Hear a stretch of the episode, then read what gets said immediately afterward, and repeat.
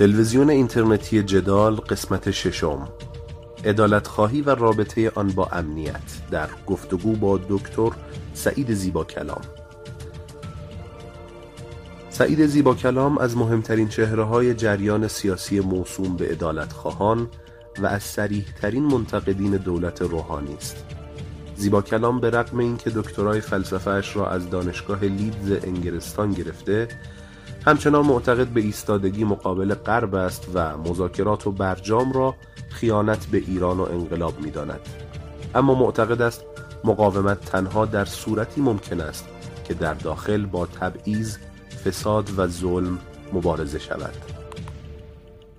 مهمان امروز من دکتر سعید زیبا کلام استاد فلسفه علم دانشگاه تهران و نویسنده کتاب‌های بسیاری از جمله معرفت شناسی اجتماعی خلاف جریان انحلال انقلاب در نظام استکباری و افسانه های آرامبخش است.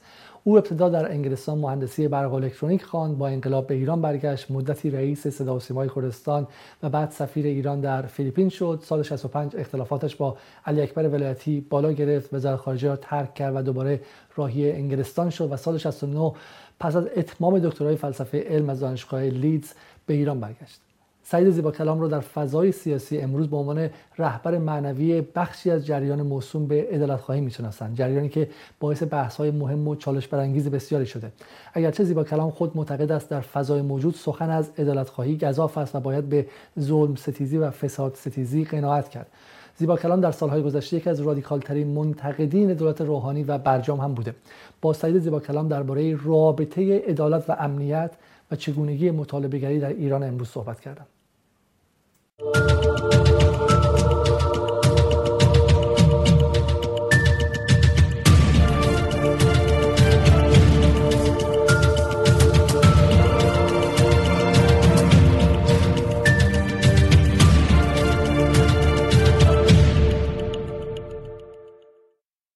سلام های دکتر سعید زیبا کلام. خیلی خیلی ممنون که دعوت من رو به این برنامه پذیرفتید.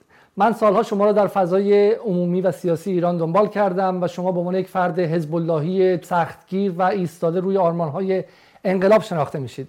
از سال 92 که دولت روحانی هم سر کار اومده شما رو باید احتمالا یکی از رادیکال ترین منتقدین دولت روحانی دونست با این تفاوت که در یکی دو سال گذشته نقد شما از دولت روحانی فراتر رفته و تقریبا میشه گفت که هیچ نهاد و قوه از نظام جمهوری اسلامی رو نیست که ندیده گرفته باشه یا سالم گذاشته باشه به عنوان اولین سال آیا شما هنوز خودتون رو وفادار به انقلاب اسلامی سال 57 می‌دونید؟ اولا عرض سلام دارم خدمت جناب و اما بریم سراغ سوال شما. بذارید یه مقداری ظریفتر کنیم این سوال رو. یه قدی پیچیده ترش کنیم یه کمی.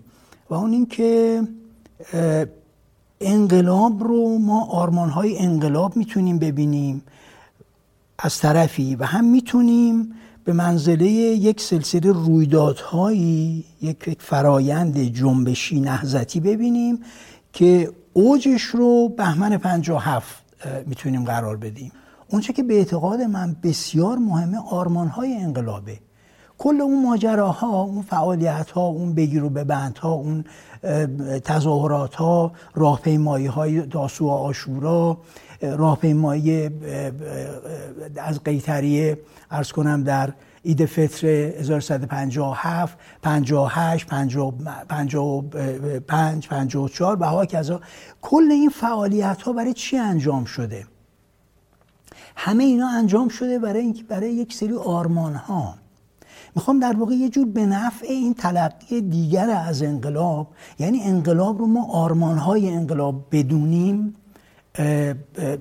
فلواقع حمایت کنم. اون رو بیشتر مورد تایید خودم قرار بدم. بنده فکر می‌کنم و افتخار می‌کنم به اینکه به سهم خودم به اندازه یک گوشه ناخون ناخون بعضی وقتا گوشه می‌کنه به اون اندازه شاید هم کمتر. نقشی در در برداشتن گام اول انقلاب در بهمن 57 افتخار می‌کنم. و اون آرمان ها رو برای رشد و اعتلاع و توسعه ایران حیاتی می‌بینم. هم برای استقلال ایران اون انقلاب رو بسیار بسیار مهم می‌دونم. هم برای ایجاد هم آرمان آزادی رو بسیار مهم و مبنایی می‌بینم. و هم آرمان عدالت رو و مبارزه با مفاسد و تبعیضها رو. و بالاخره جمهوریت رو جمهوری اسلامی رو یعنی در واقع این این این این شعارها این آرمانها برای من فوق العاده مهمه.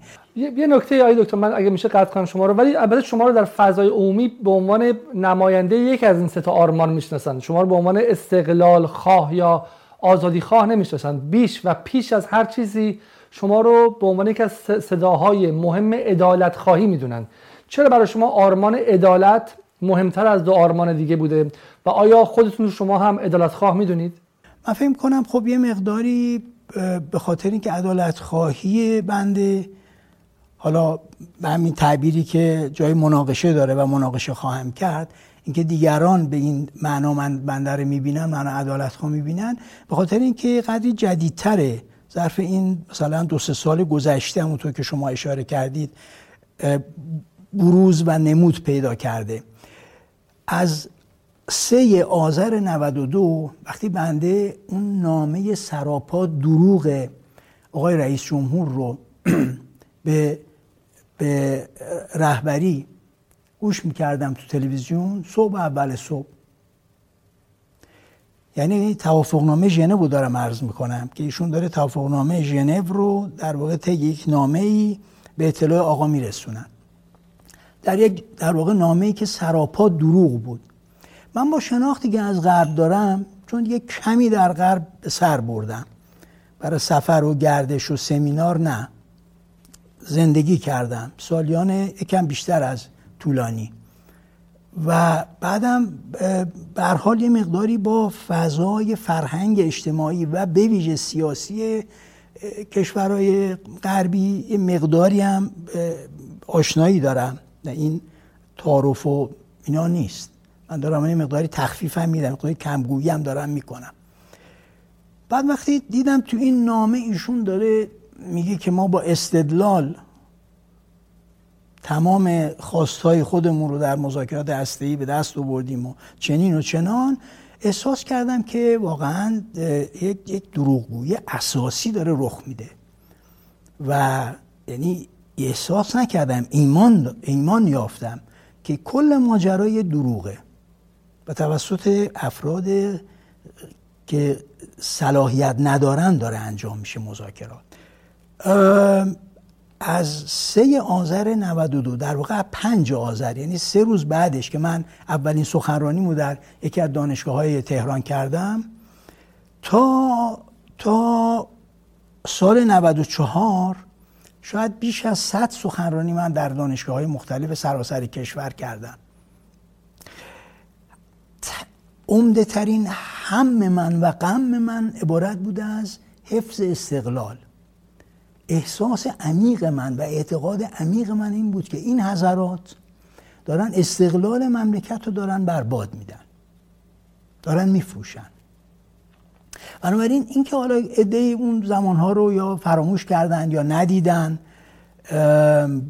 خب این رو به پای فراموشیشون می‌ذارم به پای این چیزا باید گذاشت. وگرنه فرقی نمی‌کنه. بذار من به این شکل شاید الان خلاصه کنم. در نهایت میشه گفت که دو تا جناح اصلی که داخل نظام هستن یک جناح جناح اصلاح طلبه که معرف حداقل نوعی از لیبرالیزم و بیشتر متمرکز بوده روی آزادی های فردی و همینطور هم آزادی بازار از دهه هفتاد شمسی به این سم و در مقابلشون اصولگراها یا محافظه کاران قدیم بودن که به از دهه هفتاد با سیاست کلی نظام برای مقابله با آمریکا و به شکل استقلال خواهی و افزایش امنیت نظامی همراهی کردن به اون شکل شناخته شده هستند و یک گروه دیگه ای که حالا به جنای سیاسی خاصی هم تبدیل شد نشدش متاسفانه که از دهه 80 بر اومد کسانی بودن که به عدالت خواهی شناخته می شدن و شما هم یکی از اونها بودین.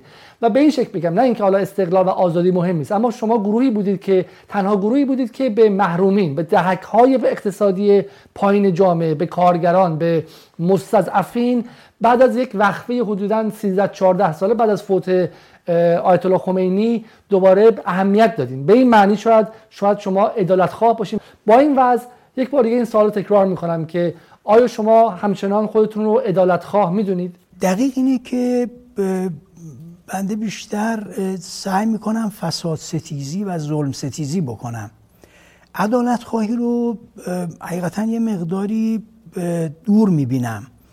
یعنی فکر می‌کنم ما, ما, ما خیلی فاصله داریم تا برسیم به عدالت خواهی اجالتا باید با توجه به قوانین قوانین موضوعه مملکت و عرف و عادت هنجارهای مقبول اجتماعی و سیاسی اجالتا این رو مبنا می‌گیریم مبنای قضاوت می‌گیریم.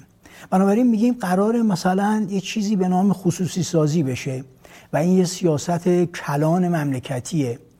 صرف نظر از این که این رو عادلانه بدانیم یا ندانیم که اینجا بحث عدالت پیش میاد و شما نیازمند یک نظریه عدالت اونجا هستین که این کار رو انجام بدید یا نه این سیاست راهبردی خصوصی سازی رو انجام بدید یا نه ما اصلا اینو مفروض می‌گیریم. در حالی که به عنوان عدالت خواه اگه بخوایم دقیق صحبت کنیم به عنوان عدالت خواه مبنای این رو باید مورد بحث قرار بدم. اونجایی که من به عنوان فساد ستیز و برای, امر فساد ستیزی ورود می‌کنم بنده و حالا برخی از دوستان دیگه اینجاست که می‌بینیم که این قرار بود که این مزایده بشه مطابق مقرراتی به یه فردی و واگذار بشه که اولا اون کاره است اون زمینه یه سابقه ای داره. ثانیا دغدغه دغدغه تولید داره. دغدغه کانادا و تورنتو و نمی‌دونم لس آنجلس نداره. دغدغه ایران داره. دغدغه اقتصاد ایران داره. دغدغه وضعیت کارگران و معیشت و تولید داره. بعد امکاناتش هم داره. اون اون اون به اصطلاح دانش فنی لازم رو هم داره. خب حالا اومده جلو از میان رقبای مختلف بهترین شرایط رو داره. اصلا اینجوری نیستش. بنده به کرات از قوه غذاییه و قوه مقننه به عنوان دو قوه بسیار مهم اما رو هم رفته فشل در مطالبه کردم که آقا خصوصی سازی رو از همون ابتدا یعنی حدود سال هفتاد و مثلا هفت هشت نو حالا دقیقا سالش خاطرم نیستش. از همون زمان یکایک شرکت ها و نهادهایی که خصوصی سازی شدن مورد بررسی دقیق قرار بگیره. تو معلوم شه که بیت المال کجا رفته و چرا وضعیت اقتصاد مملکت هرچی بدتر و بدتر شده با این خصوصی سازی ها بنابراین سوال شما رو برگردم به ابتداش. اگر ما بتونیم اگر بتونیم های علیزاده ما در این حد جلوی فسادها و قارت و چپاول بیت المال و توسط شیفتگان خدمت. همون ذخایر نظام رو دارم میگم.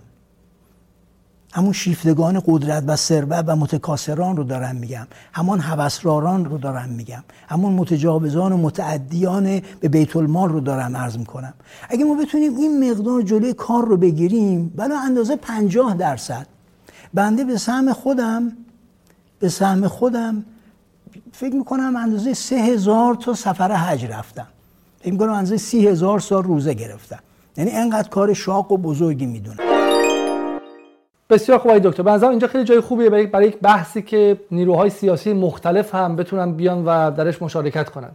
طوری که من می‌فهمم اینه که از یک سو به نظر میاد که شما اتفاقا عملگراتر شدین. میگین که من آرمان های حد اکثری رو فعلا کنار می‌ذارم. و نگاهی حداقلگرا رو میپذیرم روی کردی حداقلگرا رو اتخاذ می‌کنم و میرم که فعلا با فساد و با ظلم مبارزه کنم. عدالت علی ابن ابی طالب و عدالت آرمانی رو حالا می‌گذاریم برای زمان دیگه.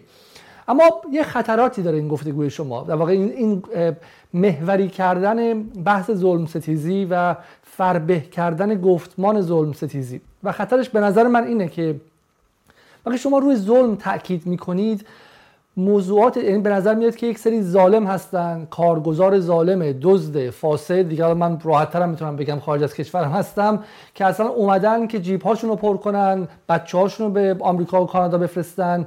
انگار نه انگار در این کشور انقلابی شده انگار نه انگار که بساط خانخانی از بین رفته انگار نه انگار که بساط سلطنت از بین رفته اما در کنارش مسئله دیگه هم هست. اینکه ما وامدار حدودا 200 سال افول تفکر 300 سال افول تمدنی در این کشور هستیم.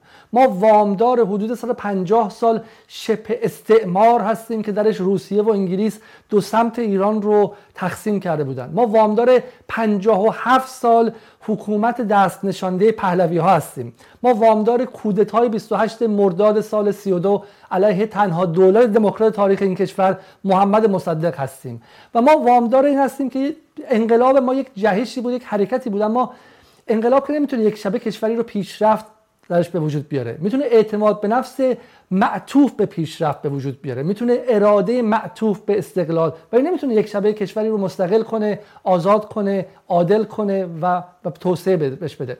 و به نظر میاد در گفتمان ظلم ستیزی شما اون سویه ها مخفول میمونه. و خطرش چیه؟ خطرش اینه که به نظر میاد که این باعث انصداد اصلاح میشه.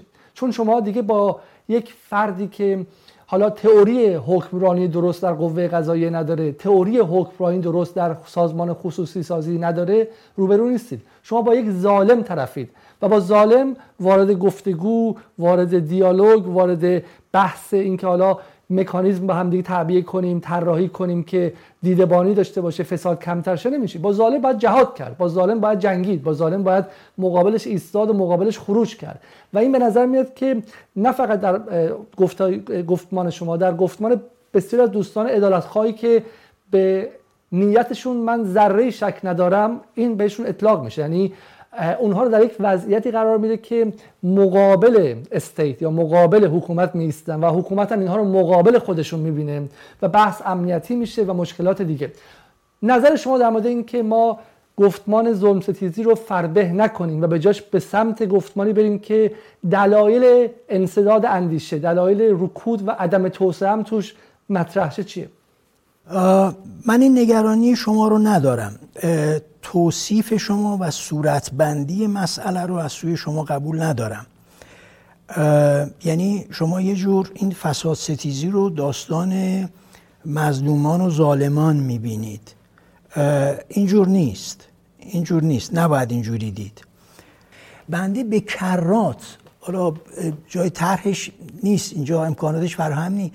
به کرات صدها صدها و در برخی موارد برای یه پست هزاران پیام میاد که آقا ما چیکار کنیم که حرفای شما بهتر شنیده بشه؟ ما چیکار کنیم که حرفامون رو بتونیم به شما برسونیم؟ شما ما رو امیدوار دارید می‌کنید به آیندهمون. خیلی جالبه.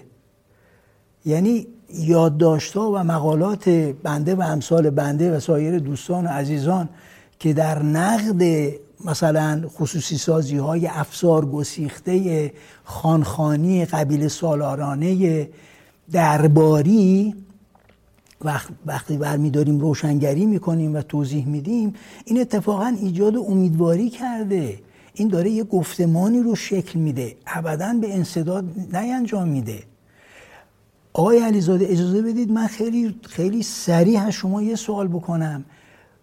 حضور آقای سید ابراهیم رئیسی در مقام ریاست قوه قضایی با این منش فعلی که سنخیتی سنخیت چندانی با با با اسلاف خودش نداره. یعنی نه با آیت الله صادق لاریجانی نه با آیت الله هاشمی شارودی نه با اون قبلی شیخ محمد یزدی. سنخیتی اونجوری نداره. گرچه من این این تغییرات رو اصلا یعنی این شیوه کار رو اصلا اصلاحات نمی‌دونم. اشتباه نشه. اما رویه ایشون چقدر متفاوته از صادق لاریجانی و و اسلاف خودش؟ چقدر متفاوته؟ این تفاوت سر چی ایجاد شده؟ آقای اسد بیگی و تبری و برادران نجفی و و حامیان اینها اینها خواستن همچین اتفاقی بیفته؟ یا امثال جنابالی امثال شما دانشجوها و فعالان ای دویدید و فریاد زدید و که آقا فساد اینجوری آخه چرا اینجوریه؟ ما انقلاب کردیم تبعیض نباشه. ما انقلاب کردیم که ولی نعمتان و محرومان و مستضعفان زندگی مرفهتر و کرامت آمیزی داشته باشن. این این شده که کارگران بعد ماها حقوقشون پرداخت نشه. کارگر جماعت. بیمه هاشون که مطابق قانون باید انجام بشه. از همون روز اولی که کار شروع می‌کنن سالهای سال اصلا انگار نه انگار خورده میشه. خورده میشه. بنابراین اون انصداد سیاسی که میگید آقای علیزاده اصلا و ابدا یعنی افتتاح شده در واقع یه گشایش شده معلوم شده که بسیاری از مردم بازنشستگان معلمان کارمندا که احساس بدبختی و فلاکت می‌کنن الان متوجه شدن که عجب میشه حرف زد میشه انتقاد کرد. بله البته سیلی هم داره باتوم هم داره احتمالا بعضی وقتا به سلول انفرادی هم ممکنه بکشه. و خب همین ولی اینو دی کاریش نمیشه کرد. مبارزه همواره این این هزینه ها رو داره. بنابراین اون نگرانی که به لحاظ نظری به درستی شما مطرح می‌کنید به واقع در شرایطی که پیش آمده و عدالت خواهان طی طریق کردند عملا مایه گشایش شده و ایجاد گفتمانی کرده. صد درصد آقای دکتر. پس بذارید من حالا خیلی مثلا بحث خوبیه و جا داره که بحث رو به صورت انضمامی انجام بدیم. دقیقا من با شما موافقم که آن چیزی که باعث میشه که دولت ها هر دولتی چه خوب چه بد مجبور به اصلاح دائم بشن چون اصلاح که چیزی نیست یک بار انجام شه سال 57 بعد دیگه بریم خونمون. اصلاح باید 58 انجام شه 59 60 هر سال در هر قوه اصلاح یک امر دائم و یک نیاز دائمه. و چیزی که لازم باعث این اصلاح میشه فقط و فقط مطالبه جامعه و مطالبه مردمه. ملتی که مطالبه گر نباشن دولتشون رو فاسد می‌کنن. یعنی ما بعد از همزمان که به دولت نقد می‌کنیم باید به ملت و جامعه هم که مطالبه کردن رو فراموش کردن نقد کنیم. اما بحث اینه که ما چون سالهاست که اعتراض نکردیم همونطور شما قبل از گفته بود گفتید سالهاست تجمع درست نداشتیم. سالهاست حق اعتراضمون که در سال 57 تصویب شد رو استفاده داشت نکردیم. اعتراض کردن و مطالبه کردن رو هم هنوز به نظر میاد که باید یاد بگیریم. وقتی میریم مطالبه کنیم یک دفعه آش رو با جاش می‌بریم. تمام به زیر میز می‌زنیم و کلیت ساختار سیاسی اجتماعی و اقتصادی رو زیر سوال می‌بریم. و این خب من حالا گفتم انسداد سیاسی ولی مسلما باعث افزایش ناامیدی اجتماعی میشه. و ناامیدی اجتماعی باعث میشه که اتفاقا اراده و انگیزه مطالبه گری پایین بیاد. به ویژه اینکه ما در فضای عادی نیستیم. فضایی هستیم که در حال بمباران شدن دائم توسط رسانه های استعماری هستیم. یعنی بی بی سی و حالا تلویزیون های دیگه تلویزیون آمریکایی و اسرائیلی و سعودی صبح تا شب به ما میگن که سر تا سر نظامتون رو ظلم گرفته زمان شاه بهتر بود. انقلاب اسلامی یک حرکت ارتجایی و رو به عقب بود که باعث شد توسعه ایران به شدت ضعیفته. استقلالتون هم که وای بر شما دریای خزر رو روسیه برد جنوب رو هم چین داره توش ماهیگیری می‌کنه و و همه چی هم از دست دادیم. ملت بدبخت سیاه روزی هستید. و این باعث میشه که اون subjectivity یا عاملیت ملی ما که باید همش رو به جلو باشه پژمرده و نابود و از بین رفته بشه و ما یا به مهاجرت هم بدیم یا اینکه فکر کنیم که تحریم ها بیشتر اشکال نداره. چیزی برای از دست دادن نیستش که کشور کلنگی از بین بره. برای این سوال من از شما اینه. اینه که اگرچه وقتی شما جلوی یک مورد خاص حالا فاسد یا ظالمانه میستید می‌تونید صدا رو بلند کنید و تا صداتون شنیده بشه. اما آیا همزمان نباید نگران این باشید که کلیت وضعیت به عنوان یک وضعیت کلنگی در نظر گرفته بازنمایی نشه. به عنوان یک وضعیت آشفته تضعیف شده رو به افول در حال شکست تصویر نشه. خیلی سوال خوبی آقای علیزاده. چرا؟ به اعتقاد من این سوال رو از امثال بنده نباید شما بکنید. بعد از امثال رئیس سازمان خصوصی سازی بکنید. از وزیر اقتصاد باید بکنید از رئیس جمهور مملکت باید بکنید. از اینها باید سوال بکنید از مجلسی باید بکنید که خار و زلیل سالهای سال خار و زلیل شده در دست رئیس سابقش. و احتمال زیاد در دست رئیس فعلی. سالهای سال ما همجوری خاری و ذلت مجلس رو خواهیم داشت. که بعد رسیدگی بکنن. چرا اینو رسیدگی نمی‌کنن؟ خصوصی سازی امر جدیدی نیست که مثلا یه هفته پیش یه ما پیش شروع شده. این قارت بیت المال تحت عنوان خصوصی سازی این رو کیا دارن انجام میدن؟ دانشجو دارن انجام میدن بنده دارم انجام میدم جناب انجام می‌دید. خب اینو مقامات مملکت دارن انجام میدن. مقامات مملکت آیا نباید نگران این باشن که نظام در مجموع با این با این عمل کرد با این کنش تضعیف داره میشه داره پوسیده میشه.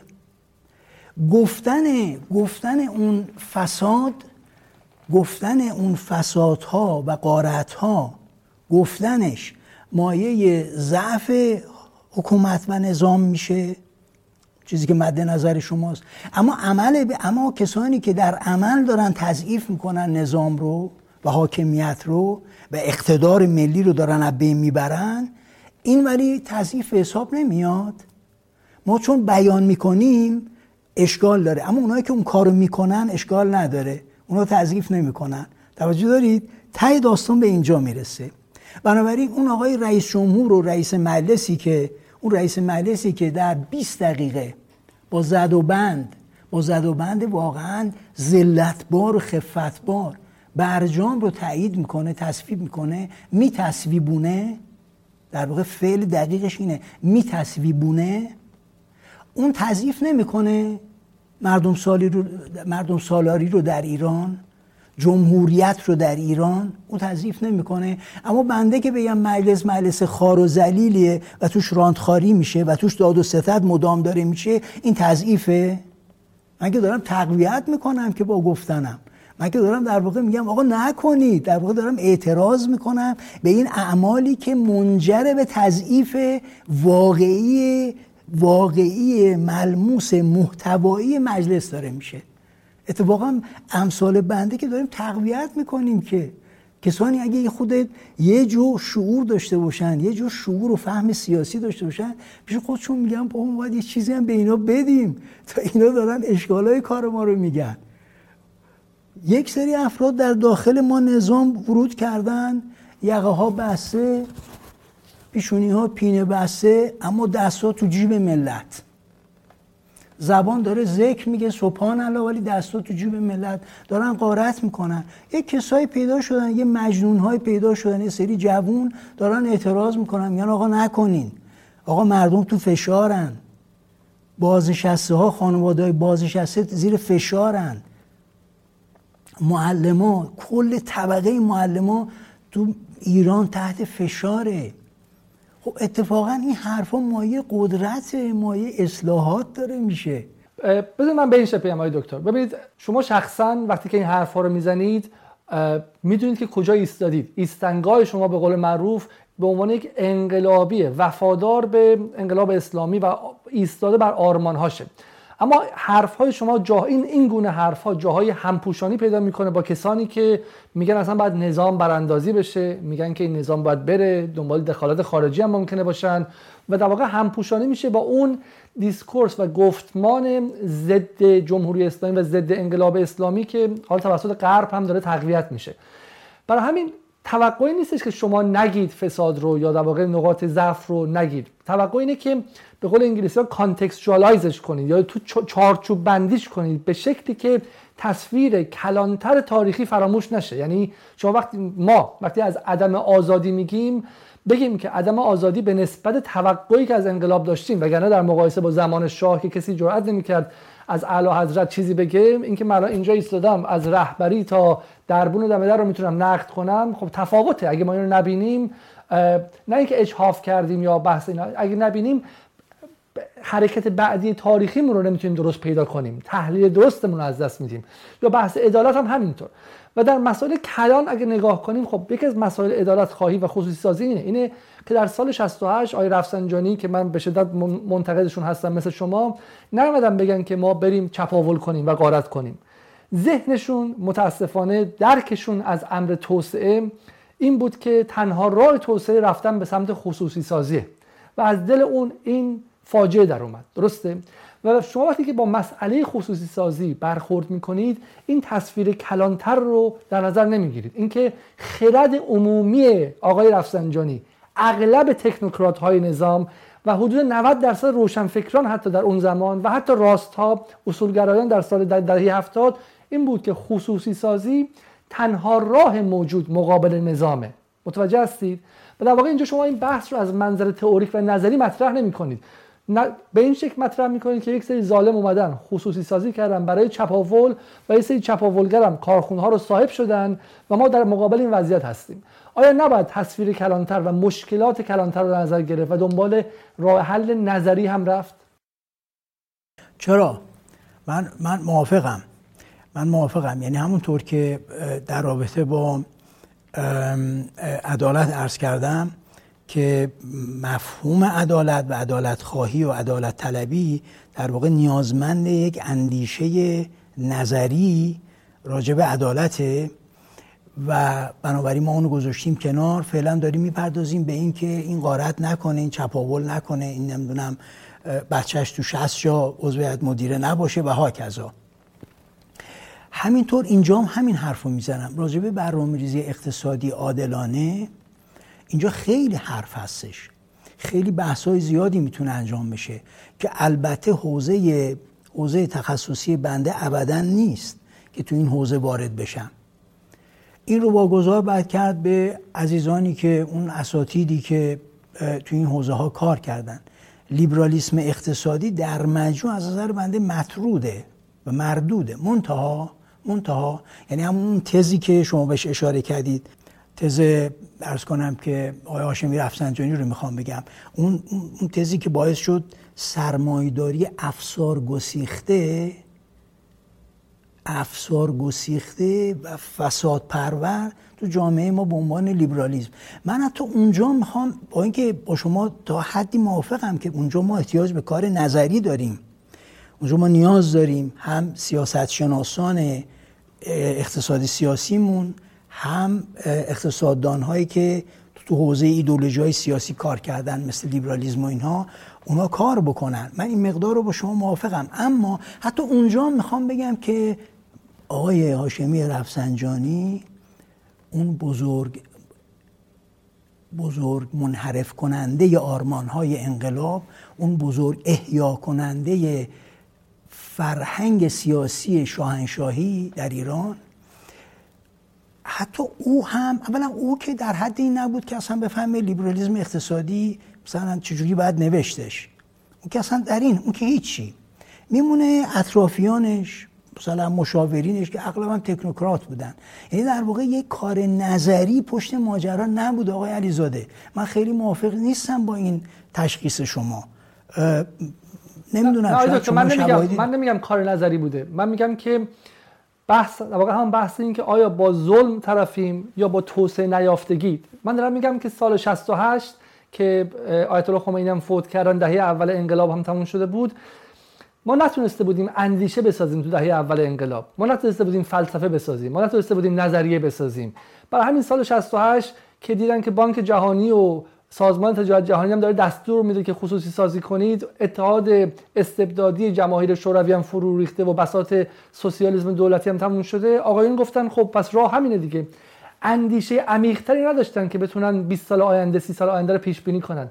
من دارم میگم که اتفاقی سال 68 افتاد بیش از هر چیزی نشانه توسعه نیافتگیه در در عرصه نظر اندیشه عرصه اجتماعی که حالا تلفیق هم شد با اینکه آقای رفسنجانی زور عظیمی داشت. اگه اون موقع نقدم می‌کردی تلفیق شد با استبداد شرقی هم تلفیق شد. سال 68 تا سال 76 که ایشون بودن.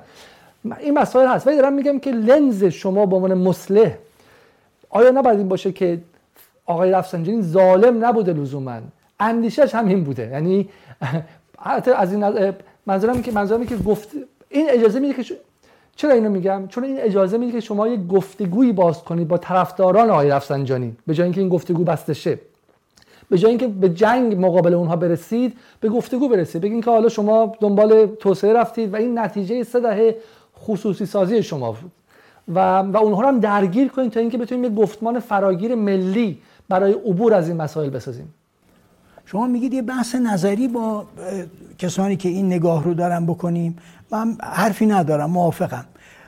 منتها از این موافقتر اینجا هستم که بگم که آقا مشکل خیلی نظری و فلسفی نیست. مشکل مشکل اندیشه نیست. مشکل فساد مشکل تکاسر قدرت و ثروته. بسیار. ما اگر تونسته بودیم ما اگر تونسته بودیم جلو اون مستبد دو در سال 68 تا 76 اگر تونسته بودیم اونجا بیستیم اگر ما تونسته بودیم جلو اون جبار بیستیم که نمی‌شد کسی یعنی من یادمه من اون موقع دانشگاه بودم و همین وضعیت استاد بودم درس می‌دادم. یک یه نامه نام نود امضایی چیه؟ همین قومی به نام ملی مذهبی ها که مرحوم مهندس صاحبی اینا مثل که ایشون هم بوده توشون و مرحوم مهندس بازرگان و این این این افراد این تیپ افراد. یه نامه نوشتن با آقای شاهنشاه جدید ایران با آقای هاشمی رفسنجانی.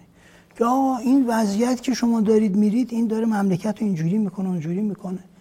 آقا من اطلاع دارم همون موقع که برخی از آقایون اولا بسیاری از اینا رو گرفتن. بعد که بازداشت کردن بسیارشون رو تو انفرادی گذاشتن. بسیاری از اینها رو مورد شکنجه قرار دادن. آقای علیزاده آقای علیزاده بگید شما. من تو تهران دارم اینو میگم. شما تو لندن بعد دیگه نره بکشین. شکنجه کردن بعضی از این افراد رو. که چرا شما میگی که ما اینجا ریخت و پاش داریم می‌کنیم حیف و میل می‌کنیم. بخور بخور داره میشه. اه. یعنی می‌خوام بگم که این نگاه قدری اصولی شما که گفتمان بکنیم نقد نظری بکنیم. من من در اصل باش موافقم. منتها می‌خوام بگم مشکلات ما خیلی خیلی ابتدایی تر و پایین تر از این حرف هاست. بعضی جاها اصلا بحث اینا هم نیستش. شما می‌خواد سرمایه داری کنید تو ایران بسیار خوب. شما رجلی هستید که شما بغل ملکوت در اومدید. و امام شما رو اینجوری قابلگی کردن در بردن حالا رئیس جمهور شدید همه مملکت دست شما ایشون همون موقع ولی فقیه بود هم رئیس جمهور بود. همه چی بودش. همه چی بودش. خیلی مهمه. ایشون همه چی بود. یعنی قدرت بلا منازع بود. خب می‌خواد شما سرمایه داری بکنید؟ سرمایه داری بکنید. سرمایه داری قواعدی داره. سرمایه داری با فساد و خانواده سالاری و قبیله سالاری و قارت و چپاول بیت المال اصلا جور در میاد اصلا شما اون بالقوگی ها و امکانات شاید مثبتی که جاهایی در سرمایه داری بتوانید متذکر بشید رخ نمیده در ایران. به خاطر این شیوه کار. بذار من اینو فقط بگم. ببینید مسلمه که من تاکیدم رو اینه نه به خاطر محافظه کاری من اتفاقا معتقدم که ما در ایران هیچ گونه راه دیگری جز مطالبه گری مدام فساد ستیزی مدام و اصلاح جویی مدام نداریم. اگر کسی فکر کنه که راه دیگری هست داره ایران رو به سراشیبی سقوط می‌بره. خب دو ادم هستن. کسانی که به اسم محافظه کاری و دفاع از وضع موجود این حرف رو می‌زنن برای اینکه به قول شما منافعشون هست و کسانی که دارن همه چیز سیاه نشون میدن که بتونن مقدمات براندازی و سوریه سازی و عراق سازی رو انجام بدن. ولی من معتقدم که اون وسط کسانی که به هر علتی دنبال اصلاح جویی هستن باید بتونن تصویری بدن که همزمان هر کنشی امید به کنش بعدی رو هم به وجود بیاره. اگر من بیام برای اینکه فریاد بزنم که مردم به من گوش کنن که هفت تپه رو اصلاح کنم بیام کل وضع اقتصاد کشور رو خانخانی و واقع مظفرالدین شاهی نشون بدم آدم ها نگاه می‌کنن که اصلا چه چیزی برای اصلاح هستش؟ یعنی واقع انگیزه و امید اجتماعی برای تغییر رو من با اون حرف خودم از بین بردم. من در واقع نگرانی قضیه اینه. اینه که اگر ما در واقع به یک سیاه نمایی حالا میگم سیاه نمایی فکر می‌کنن که من منظورم دفاع از کلیت نظام و از واقع دفاع از تک کارگزاران نظام و غیره است. من دارم میگم این وضعیت ایران سال 99 محصول اشتباهات حاکمان محصول فشار دائم امپریالیستی و استعماری و همینطور محصول چند قرن نیندیشیدن کار نکردن. جلو نرفتن و عقب افتادگی و عقب نگه داشتن خودمونه. برای همه اینها رو در کنار همدیگه ببینیم. چون وگرنه خطرش توهمه. چند تا توهم من به شما بگم یه توهم اینه که فکر کنیم که فقط کسانی که در رأس و در بدن نظام هستن مشکل دارن. اگه اینا برن من بیام درست میشه. و همین میشه بعضی وقتا دوستان دنبال مدیریت انقلابی میان. یعنی خودشون آقایون تکنوکرات رو کنار می‌ذارن فکر می‌کنن مدیریت انقلابی بیاد درست میشه. بعد می‌بینین که یک دوره جدیدی از چپاول آغاز شده. تازه کسانی که نداشتن بعد جیبا رو پر کنن. یعنی ما مشکلمون رو یه ده سال دیگه باز به تعویق انداختیم. و دیگران هم که دارن وعده های توخالی پس از براندازی و پس از سقوط و غیره رو میدن که انگار یک سازمان حکمرانی است که ما می‌تونیم بریم از سوئیس از آلمان از فرانسه بخریم وارد کنیم و مشکلات ایران برطرف شه. توی اپیزود چهارم این برنامه آقای پرویز دکتر پرویز امینی صحبت کرد و حرفشون این بود که ما در حال حاضر سازمان حکمرانیمون به شدت معیوب شده و یکی از دلایلش اینه که نظریه حکمرانی مدونی هم نداریم. من همه حرفم اینه که این بلبشویی که امروز داریم و با همه مشکلات و همینطور با همه پیشرفت هایی که داریم تونستیم جلو آمریکا بیستیم و غیره این تنها داشته ماست در حال حاضر. ما باید از این داشته شروع کنیم. نه اینکه بیایم این داشته رو تخریب کنیم و و به شکلی ویرانش کنیم و فکر کنیم که یک بهشت موعود بعدش میاد. بله من من موافق شما اما اما اینکه میگید که ما قفلت نکنیم من نمی‌دونم دقیقا از چی قفلت نکنیم. اگه مقصود شما اینه که خب ما یه سری نهادهای بعد انقلاب درست کردیم خب اینا یه اشکالاتی دارن بعد اشکالات رو رفع کرد من کاملا با شما موافقم اگه این رو بگید. اما اینکه بگیم که خب همه چی نه همه چی خراب همه چی رو بعد ما بلوزر بیاریم و خراب کنیم و دینامیت بذاریم و از نو نه من اینو اعتقاد ندارم. این نگاه ها نگاه های ویرانگره. این نگاه های رادیکال اینجوری نگاه های ویرانگریه و از توش دیکتاتوری های بعدی به وجود میاد. استبدادهای بعدی به وجود میاد. من صد درصد مخالفم. ما با, با, با چیزهایی که داریم میراث فرهنگی که داریم تعلقی که به این آب و خاک داریم و یه سری و یه سری هنجارها و ارزشهایی که تو خانواده های ما میون مردم ایران وفاداری امانتداری حالا البته نه اون چیزی که در نظام تجلی پیدا کرده نه در میان مردم رو دارم عرض می‌کنم اجتماعی رو دارم عرض می‌کنم. عرصه اجتماعی ما یک مظلوم نوایی مظلوم خواهی حمایت از مظلوم اینا اینا سرمایه های ماست. گام به گام. اصلاحات موردی نه اصلاحات کلان. من اعتقاد به اصلاحات کلان یه زمانی داشتم زمانی که دانشجوی مهندسی برق و الکترونیک بودم و میخ و پیچ و سیخ میخوندم. بله اون زمان ها تصورم این بود که خب حالا ما الان یک مرتبه گلستان ویرانه یک مرتبه گلستان شود. الان معتقدم ما فقط و فقط با اصلاحات موردی گام به گام می‌تونیم مملکتمون و نظاممون رو نظاممون رو و همه انتقادهایی که بهش داریم اصلاح کنیم. این برای من مایه افتخاره که ما امروز روز ما تبعیت از کشوری نمی کنیم و یه قدرت قابل توجهی هستیم. شخصا واقعا افتخار می‌کنم به قدرت نظامی که به وجود اومده. اما اما علیزاده عزیز نباید غفلت کرد که این قدرت نظامی برای اینکه بتونه کماکان در این مسیر در مسیر آرمان های انقلاب کار کنه میباید نسبت به مردم خودش باید عدالت عدالت پیشه کنه. اساس حکمرانی باید عدالت باشه.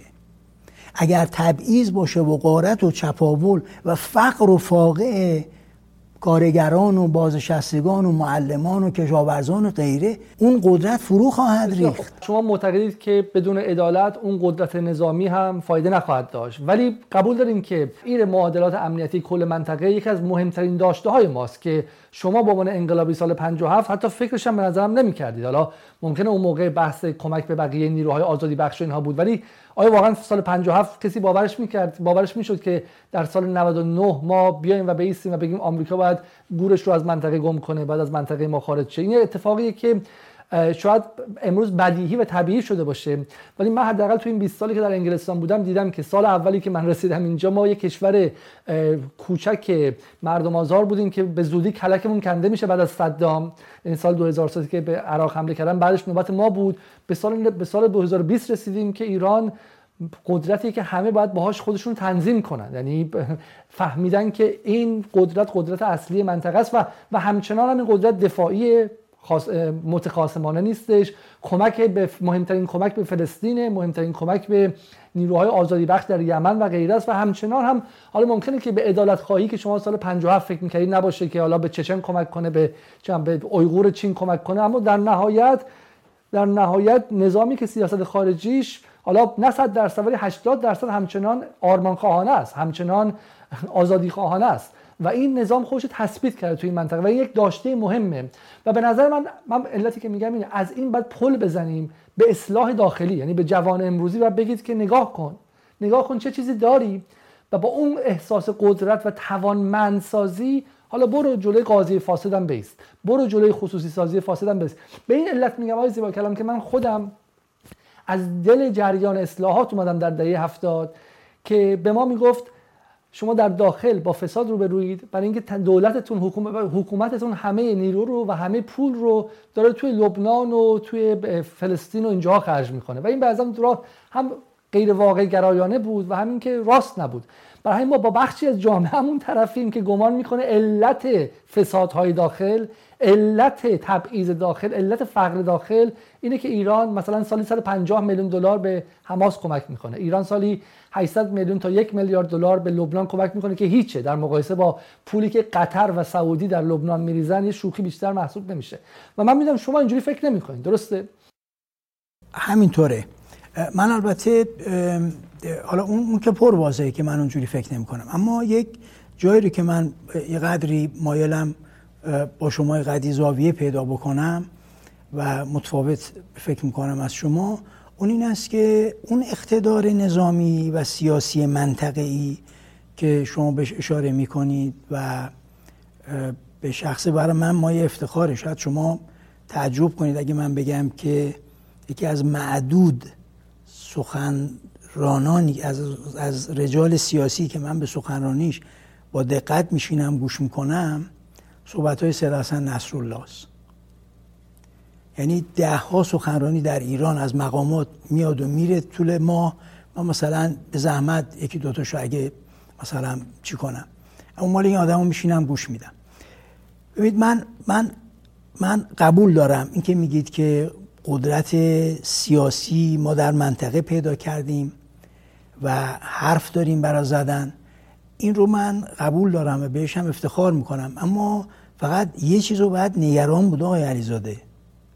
اون این که اگر یک نظامی یک حکومتی در داخل به کمترین حقوق کارگران برای بار دهم به کمترین حقوق کارگرانش وفا نکنه و هنگام تجمع و اعتراض سرکوب کنه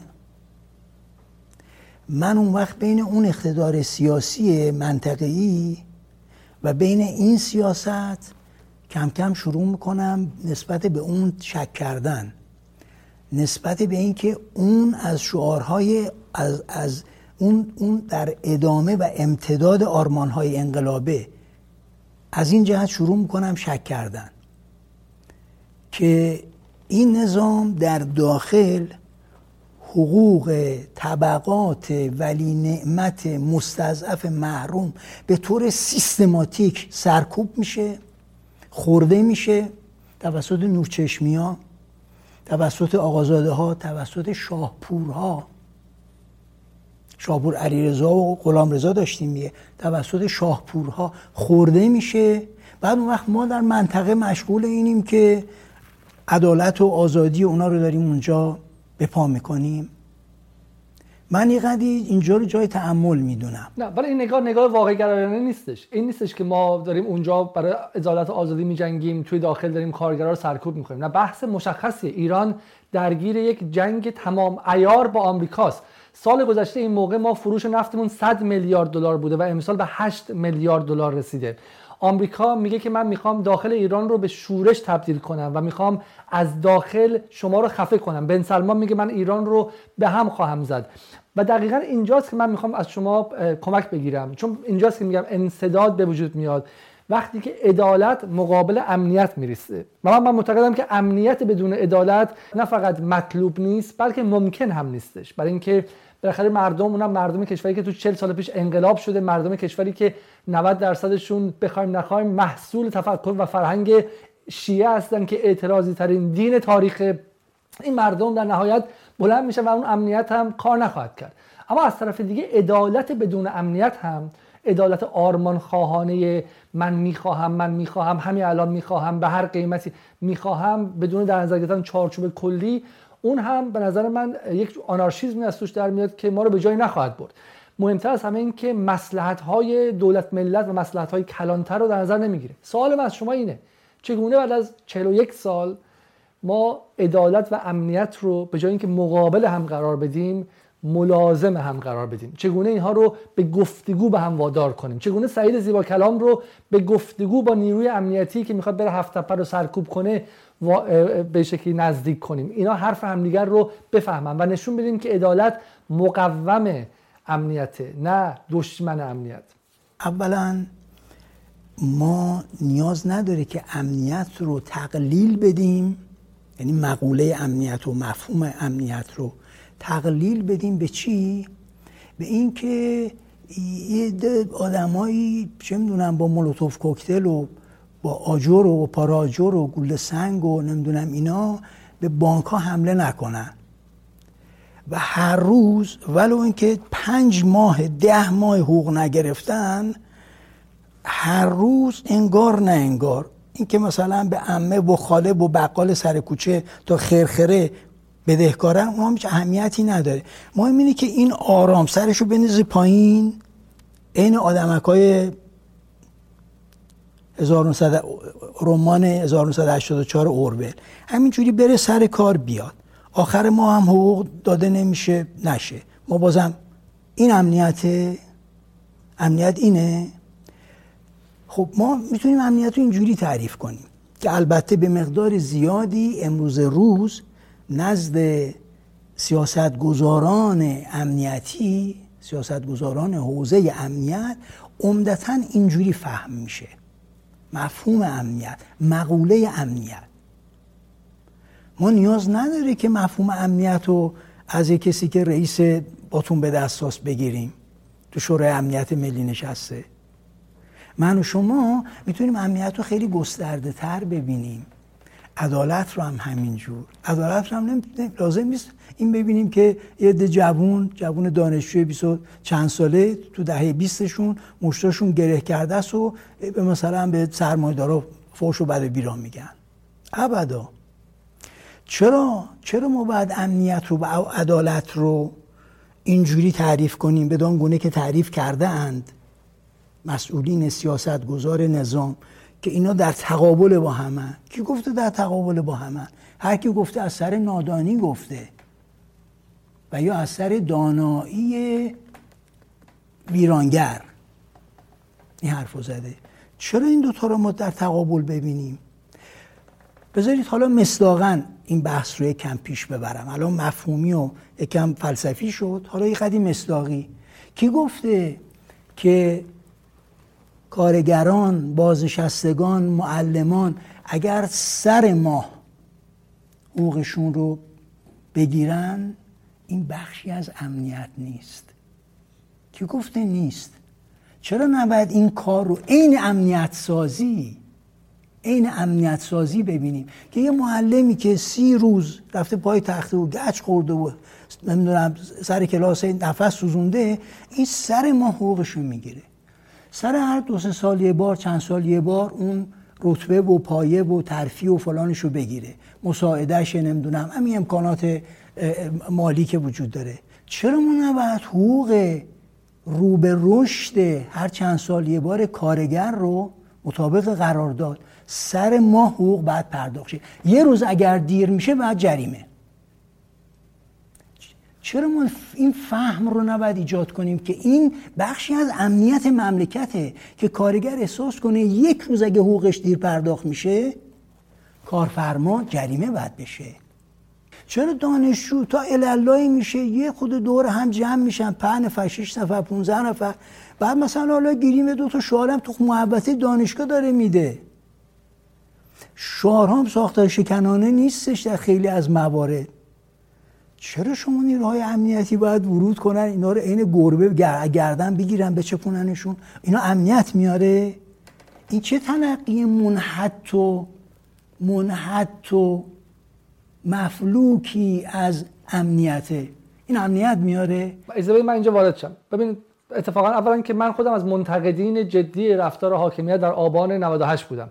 و تا جایی که حتی گفتم که وقتی که اتفاقات آمریکا و شورش های آمریکا شروع شد که من سالها اصلا جزو جنبش های طرفدار حقوق سیاهان در انگلیس و در آمریکا بودم و در شورش های قبلی در انگلستان هم خودم حضور فعال داشتم. گفتم این دفعه که هفت ماه هشت ماه بعد از آبان 98 چه بسا ما در ایران چه در نیروهای طرفدار نظام حق ندارن که بیان فقط از آمریکا حرف بزنن.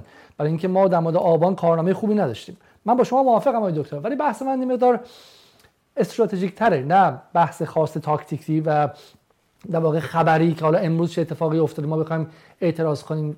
بحث ما اینه که اون طرف در واقع نیروی کارگزار امنیتی کسی تو شورای امنیت ملی نشسته و غیره میگه آقا ما وضع اقتصادیمون تقریبا وضع ورشکسته ای بالاخره ما حکومت نفت محوری هستیم کشور نفت محوری هستیم. نتونستیم اقتصاد مستقل آزاد از نفتم در این سالها بسازیم.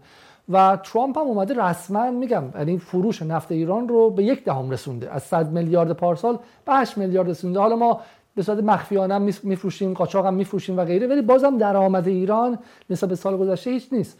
و همزمان هم تلفیق شده با جنگ رسانه‌ای و روانی و غیره و همه ضعف هایی که تو این 40 سال مقصرش ما ما. این ضعف هایی که بعد زودتر برطرف می‌کردیم رو برطرف نکردیم به هر علت رو اومدن و تسلیحاتی کردن. یعنی تبدیلش کردن به یه امر بزرگی که می‌تونه باعث گسل اجتماعی جدی بشه. بحث قومیتی بحث زنان بحث آزادی های اجتماعی بحث مسائل چه می‌دونم خانوادگی حقوق قتل ناموسی هر چیزی شما بگید رو تبدیل می‌کنم به یه اسلحه‌ای که می‌تونه جامعه ایران رو به شدت متشنج عصبی و آماده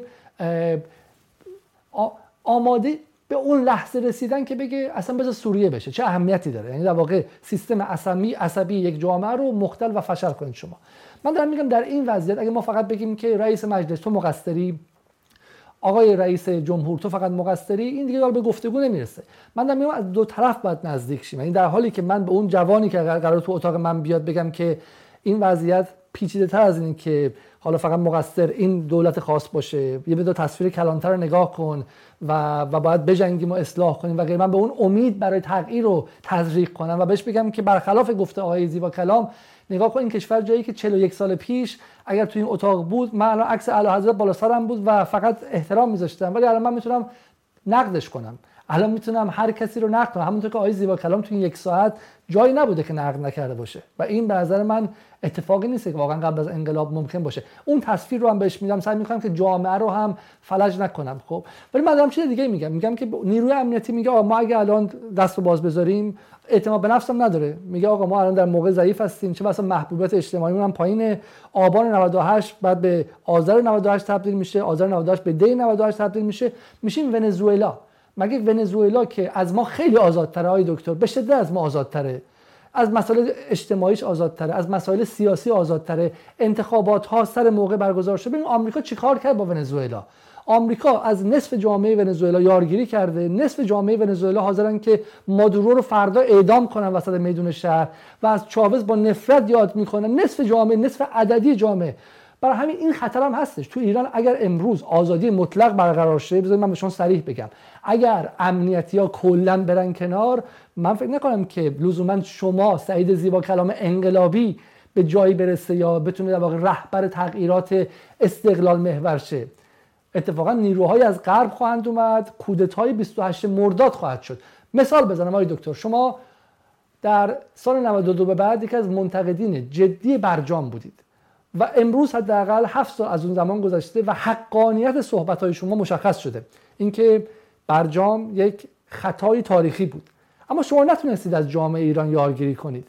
شما نه فقط اقلیت حالا جدی حتی اقلیت کوچکی هم نتونستید به دور حرف صحیحی که می‌زدید جمع کنید. خب؟ و این نشون میده که ما اگر واقعا اون بحث ها رو در شکل آرمانی اجازه می‌دید من همینجا ورود کنم؟ ببخش اجازه می‌دید معرفتون رو قطع کنم؟ چون چون تعداد زیادی صحبت هایی بله، کردید. شما دیالا یه سریش که من فراموش کردم. اما همین آخری رو که شما نتونستید یارگیری کنید. عرصه سیاسی ما نمی‌دونم شما چند سال مثلا ارتباطتون چقدر هست با جامعه ایران ببیشه با عرصه سیاسی. عرصه سیاسی ما چقدر قابل یارگیریه؟ کلا. این سوال رو داشته باشین.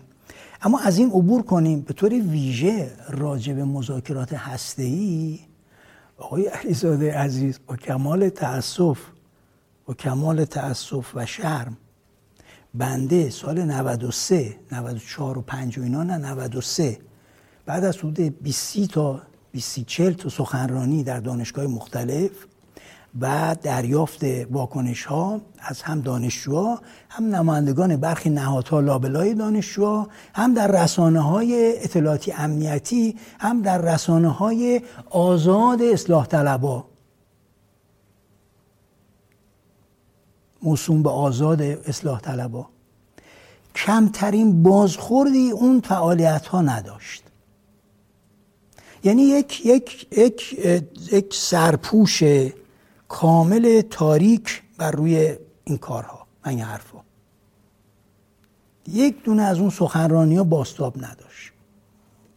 استثناعا مثلا شاید شما یه گزارش یه خود مخدوشی یکی از این دلواپسین که میگن مثل اینکه دانشگاهیه مثل اینکه درسایی هم مثل اینکه از این کارا که یک اصولگرای افراطی تندروی که صدر احمد به طالبان و نمی‌دونم مثلا داعش و از این گزارشات تک و توک رخ داد.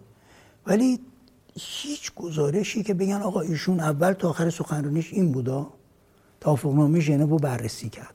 توافقنامه لوزان رو بررسی کرد. خود توافقنامه خود توافقنامه روزنامه شرق و آفتاب یزد و نمی‌دونم اطلاعات و کیهان و اینا نه اینا رو همه رو جمع کن یه جا یه جا جارو کن. اندیشکده های غربی به ویژه اندیشکده های آمریکایی و انگلیسی و اسرائیلی. من اونا رو گزارش می‌کردم تحلیل می‌کردم. یک کدوم از این رسانه ها چه رسانه ضد ملی همون موسوم به رسانه ملی چه اون و چه سایرین. اصلا انگار نه انگار. انگار نه انگار یه کسی داره تو دانشگاه ها میره دانشجو میان میشینن و تشکلی ازشون دعوت کرده. کدوم یارگیری؟ این رسانه ها رجال سیاسی چطور؟ آقای علیزاده شما خوب اینا رو یه روز بشینیم مفصل براتون بگم. ما برای پیدا کردن یه مسجد همون کسی که رسانه های موسوم به آزادی خواه اصلاح طلب میگن این افراطی تندروی اصولگرای نمجناه محافظ کاره یک مورد ما یه مسجد به زحمت می‌تونستیم پیدا کنیم. هفته ها بعد تلاش می‌کردیم یه پیشنماز یه مجلس یه مسجدی رو بتونیم اینو باش صحبت کنیم. اجازه بده ما می‌خوایم سخنرانی کنیم. راجع به نظام نمی‌خوایم صحبت کنیم. می‌خوایم راجع به این سیاست خارجی می‌خوایم صحبت کنیم. می‌خوایم بگیم آقایون دارن کجا می‌برن مملکت رو به زحمت به ما اجازه می‌دادن. خیلی نادر اجازه می‌دادن. یعنی طرف خیلی خط... خیلی خطر می‌کرد و به ما اجازه می‌داد. می‌خوام بگم عزیز من نه فقط رسانه ها بلکه اونهایی که به رسانه ها دستور می‌دادن یعنی رجال سیاسی مملکت. علل عموم این جمله رو داشته باشید. علل عموم با مذاکرات هسته‌ای راست و چپ و اصولگرا و اصلاح طلب و چی چی و همین اسامی ها و همین دار و دسته های که به اعتقاد من ربط و مناسبتی با آرمان های انقلاب نداره. هیچ کدوم اینها نه رجال سیاسیشون و نه رسانهاشون موافق نبودن ما بتونیم اصلا این حرفا رو بزنیم. ما در شرایط فوق العاده ویژه لابلای این گوساله ها این یه رگه هایی رو باید پیدا می‌کردیم جا می‌تونستیم حرفامون رو بزنیم. دلواپسان جلوی مجلس تونستن تجمع برقرار کنن دلواپسان مخالف برجام. جلوی مجلس تحسن کردن اتراق کردن چادر زدن. خب توی دانشگاه مختلف شما شما بقیه, شما بقیه ماجرا رو خبر ندارید. یه ظاهری میشنوید که اینا جلو مجلس رفتن چی کردن؟ شما این که فیتیله های ایشون اینا رو عمره کشیدن مثل مثل فیتیله های ما لاستیک ماشین اینا رو خبر ندارید. که با چه مصیبتی حتی همون حرکات محدود تونسته انجام بشه. حالا اولا که شما به عنوان به عنوان activist سیاسی و به عنوان فعال نمی‌تونید بگید که رقیب من مانع من شد. مسلما وظیفه اونه که مانع شما شد. من تو انگلیس دنبال انقلاب عدالت خواهانه هستم و مسلما تلویزیون رسمی و نهادهای سرمایه‌داری انگلیس من رو سعی می‌کنن که به هیچ تبدیل کنم و اصلا دیده نشه. هم بلایی که سر جرمی کوربین اومد. ولی من اینجا وایس مثلا جای خوبی اومدیم دکتر چون مدلی که سر برجام اتفاق افتاد مدل ایرانه. ایران نه یک نظام تمام استبدادی زمان شاه نه نظام دموکراسی غربیه تلفیق این دوتاست نظام در کلیتش در سال 92 اجازه داد که انتخاباتی برقرار شه که عملا رفراندوم هسته‌ای بود. ولی وقتی نتیجه مشخص شد سعی کرد که پیام اون انتخابات رو مهندسی کنه و صداهای مخالفخان رو حالا سرکوب نگیم ولی کمتر کنه و خاموش کنه تا اینکه مردم به شک نیفتن و اون رو تبدیل کرد به پلیسی یا سیاست کلی نظام. بالاخره سال 92 آقای جلیلی بود که هم فکر شماست و طرفدار مقاومت مقابل آمریکا بود و رأی نیاورد. 4 میلیون رأی آورد و آقای روحانی حالا چه بخوایم چه نخوایم 50 درصد آرا رو آورد. درسته؟ من آقای علیزاده این صورتبندی شما رو اصلا قبول ندارم. بفرمایید شما. من حماسه سیاسی خفتبار سال 92 رو من اون رو اصلا رفراندوم هسته ای نمی‌دونم. آقای روحانی پیام های زیادی رو در این نمایش های فیلم های انتخاباتی نمی‌دونم جای انتخاباتی برنامه تلویزیون انتخاباتی نه چندین تا چندین تا پیام داشتن. یکی از پیاماشون این بود که آ ما تو پیاده روها دیوار نخواهیم کشید. و تعداد زیادی پیام های دیگه. از جمله اینکه چرخ هستی بچرخد چرخ معیشت مردم هم بچرخد. بله. بنابراین این که گفته بشه حماسه سیاسی زلت بار یعنی زلت واقعا اوورد برای ما این در واقع عبارت هست از اینکه رفراندوم هسته این به نظر من یه مقداری دقیق خیلی نادقیقه. نه اینکه دقیق نیست خیلی نادقیقه. بله. مردم بهشون رأی دادن یا بهشون رأی بله. نه نه اجازه بدید. به شعارهای زیادی رأی دادن و از طرفی به شعارهای زیادی نگفتن. شعارهای زیادی که کسی نمی‌داد جز رسانهای اصلاح طلب یعنی جلیلی اون شعارها رو نمی‌داد. اما رسانه ها رسانه اصلاح طلب که سیطره رسانه داشتن یه چیزایی رو نسبت دادن به امثال جلیلی و اینها که اینا می‌خوان دیوار بکشن تو پیاده رو می‌خوان تو دانشگاه ها دیوار بکشن تو هر کلاسی و نمی‌دونم عمل بنا بیارن این کارا رو بکنن و بعدم اینا می‌خوان چادر رو اجباری بکنن. از این از این شعارها. اینا هم بودش. بله.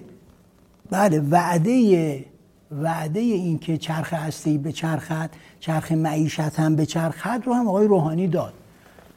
همون که شما همون که رسانه هم همون جمعیت بیشتر از اون جمعیت اول باز به روحانی سال 96 رأی داد. حالا اجازه اجازه بدین یکی یک رأی دادن. بنابراین اولا به یه مجموعه ای از پیام ها ایجابن و یه سری پیام های سلبی مسموم ویرانگر دروغ مردم به این مجموعه رأی دادن. این یک. دو فرض می‌کنیم محال که نیست فرض, فرض کردن. فرضش البته محاله ها چون نبوده همچین چیزی. ولی ما فرض می‌کنیم که آقای روحانی فقط یه شعار داده. یه شعار ایجابی داده. شعار سلبی نداده. که من چادر به زور سرتون نمی کنم من به زور نمی‌دونم ریش گذاشتن اجباری نمی از این این کارهایی که می‌دونید که زیاد شده. زیاد شده. حالا نه به این شدت و غلظت ولی زیاد مطبوعات اصلاح طلب و اعتدالی اینا زیاد این کارا کردن. اما فرض می‌کنیم کلا و جزءا شعارهای سلبی و ایجابی آقای روحانی و کل تیمشون بود آقا ما می‌خوایم مذاکره کنیم بر سر هسته ای با آمریکا. درسته؟ که نبوده ها ولی ما فرض می‌کنیم همین یه دونه بوده. و مردم هم به این رأی دادن. حالا اون وقت این سوال مطرحه. ببینم مردم رأی دادن که آقای ظریف بره اونجا بشینه لبخند بزنه و همیشه که لبخند می‌زنه امضا کنه. اینه من وقتی جوون بودم یه مقداری تجربه دیپلماسی دارم. دونه دونه کلماتی که توی قطنامه ها میره حساب داره. بحث میشه. طبعات حقوقی و سیاسی داره. من پیشنویس قطنامه نوشتم. توافقنامه ژنو اصلا سرتاپا فروختنه. سرتاپا فروختنه. خریدمون اونجا چی بوده؟ چهار خورده میلیارد دلار. از صدها از صد و اندی میلیارد تومن که ما فقط ثابت تو غرب داریم به ویژه تو آمریکا. چهار خورده میلیارد. بقیه ما فقط دادیم.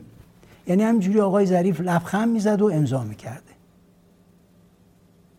و من گزارش دارم گزارش محدود در اندیشده های آمریکایی که کری از اعضای سفارتشون در وین تشکر می‌کنه به خاطر شرایطی که درست کردن و برخی عوامل ایرانی رو مخصوص ظریفه به موقع رو بردن مهارش کردن.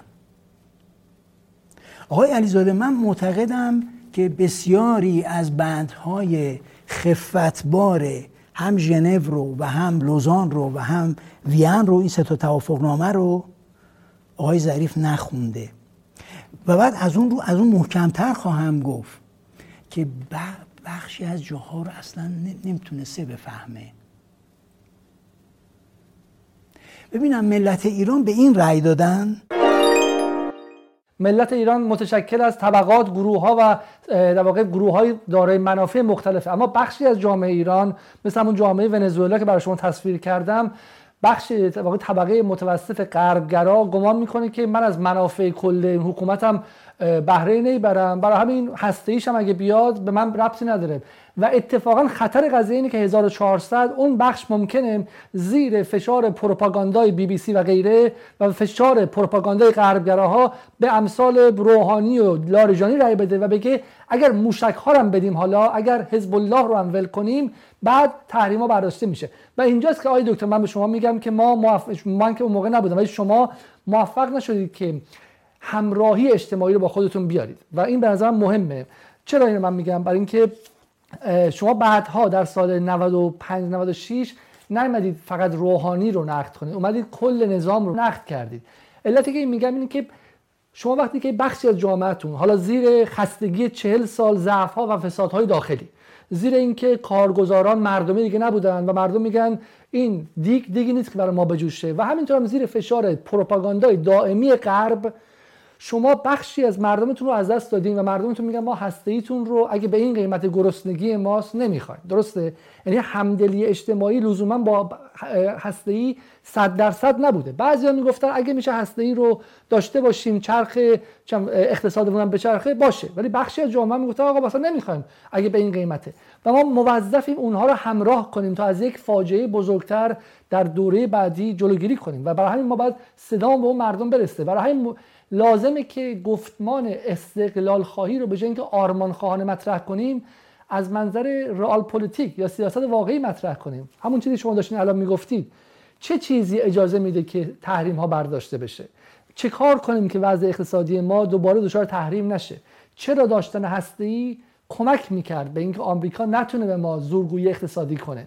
چرا نداشتن هسته ای ما رو ضعیفتر و در واقع توسری خورتر کرد نه اینکه قوی تر کنه و غیره. به شما از اینجا وارد نشده. شما از منظری حد اکثری و آرمان خواهانه به نظر میاد زمان برجام وارد شدین. درسته؟ نه درست نیست. نه آقای علیزاده. اصلاح هم کنید. عرض کنم که اینکه حالا شما تعداد زیادی مطلب گفتید. یکیش این بود که شما به عوض اینکه سیاست خارجی دولت رو نقد کنید کل نظام رو نقد کردید.